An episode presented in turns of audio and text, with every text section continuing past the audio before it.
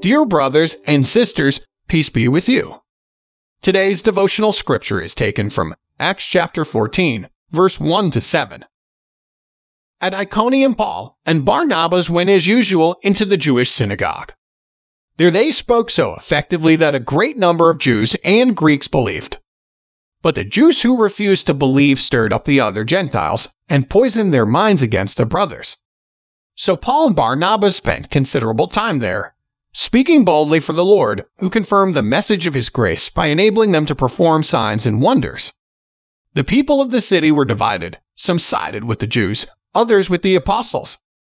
There was a plot afoot among both Gentiles and Jews, together with their leaders, to mistreat them and stone them.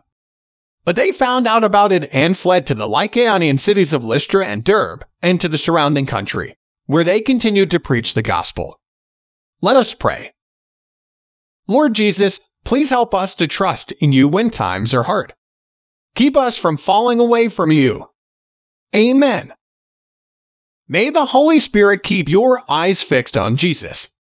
Today's devotion is brought to you by Growing Faith at Home Ministries.